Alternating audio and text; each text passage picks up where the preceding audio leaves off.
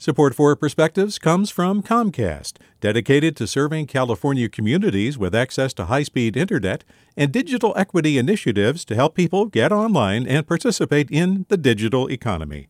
More at california.comcast.com.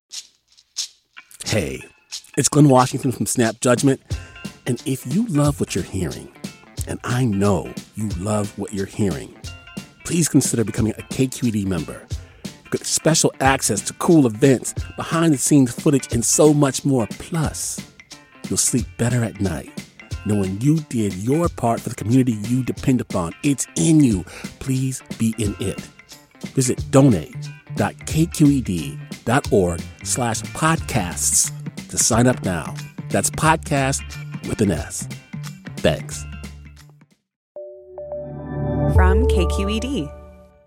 The dung beetle, which you will not be surprised to learn lives in manure, is not high on anyone's list of must see critters on a trip to Africa or a trip anywhere. But I recently learned a lesson from a dung beetle clearly focused on what a dung beetle often does rolling a ball of dung along the dusty ground at a good clip. Neither pebbles nor bumps nor even a freeloading dung beetle dancing around on top like a circus trickster seemed to interfere with transporting the eggs at the center of the ball of dung to the dung beetle nest, wherever that might be. The sense of purpose was indisputable, even if indecipherable to any non dung beetle. But then the dung ball rolled into a hole. It wasn't a big hole, but it was substantial enough to end the forward progress. As I watched, the dung beetle tried several angles to push the ball out of the mini crater. The freeloading dung beetle rider on top hopped off, maybe to lighten the weight or because the fun was over, to no avail. What might have turned into an existential crisis turned into an exercise in pragmatism. Instead of simply giving up and abandoning the dung ball, the dung beetle decided that where he was was where he wanted to be after all.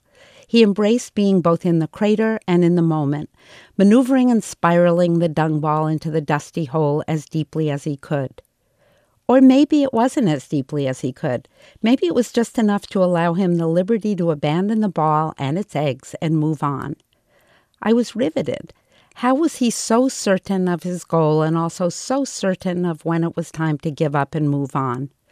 Walt Whitman wrote, I believe a leaf of grass is no less than the journey work of the stars. I would say the same of my dung beetle. With a perspective, this is Ellen Greenblatt. Support for Perspectives comes from Comcast, dedicated to serving California communities with access to high speed internet and digital equity initiatives to help people get online and participate in the digital economy. More at california.comcast.com. Hey, it's Avery Trufelman, host of Articles of Interest. And I've got to say, I've been a fan of KQED ever since I was a little kid and I would come out to San Francisco to visit my grandma. It was just what we'd always turn on every time we got in the car, every time we were making dinner and turning on the radio. It was always KQED.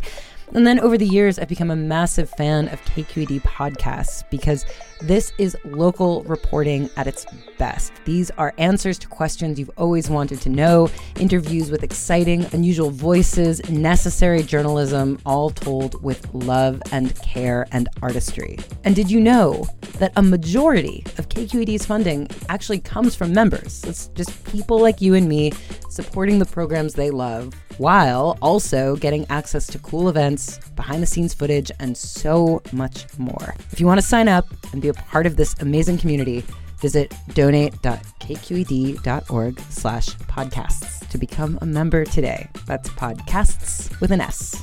Thank you for listening and thank you for your support.